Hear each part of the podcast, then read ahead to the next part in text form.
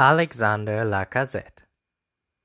One thing you want when you go away from home in Europe is for your star strikers to deliver, because if you can score an away goal, then the entire shape of your tie will be utterly transformed. The psychological effect is as strong as the mathematical one. Unai Emery took a risk starting both Lacazette and Aubameyang, because that vacated midfield and also meant that he had no genuine game changer on the bench. Lacazette made sure the risk paid off though, first with an absolutely excellent performance full of great movement, passing and interplay, and then with his show-stopping free kick.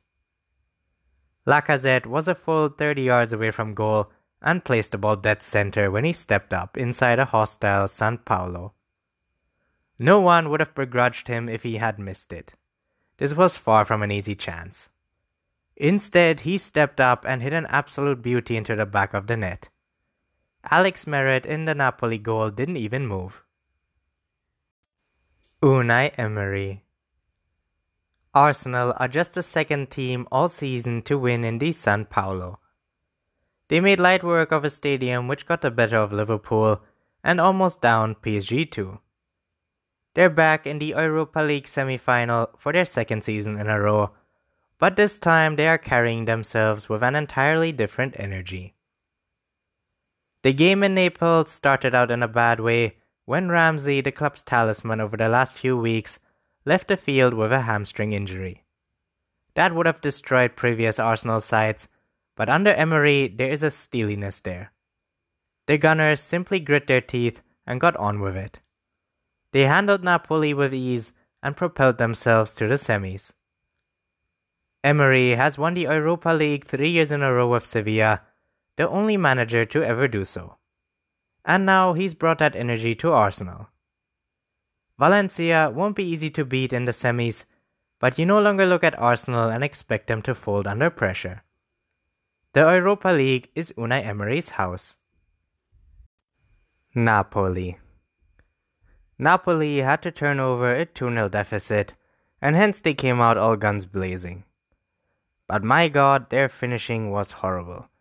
Their entire team was not able to treble check. They had so many great opportunities to score, but they missed all of them. It got so bad that when Insigne missed an absolute sitter, he got immediately subbed by Ancelotti. Hence, Napoli failed to score a goal and are now out of the Europa League. Arsenal's defense.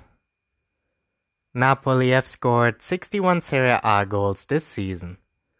Only two teams have scored more. Juventus with 67 and Atlanta with 64. With Arkadiusz Milik, Dries Mertens and Lorenzo Insigne, they have 3 attackers with more than 10 goals in all competitions. Under Carlo Ancelotti, they are one of the best attacking teams in Europe, and over 180 minutes, Arsenal held them to 0 goals.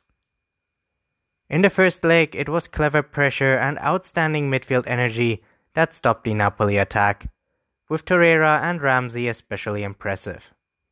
In the second leg, Arsenal relied on the 2 centre-backs Koscielny and Socrates to communicate clearly, keep the team connected and compact, and defend properly. Both Koscielny and Socrates defended superbly.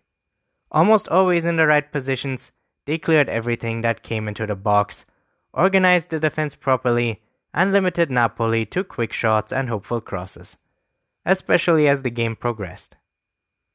This was an extremely controlled and capable performance, particularly from the defensive players, and that is very un-Arsenal-like.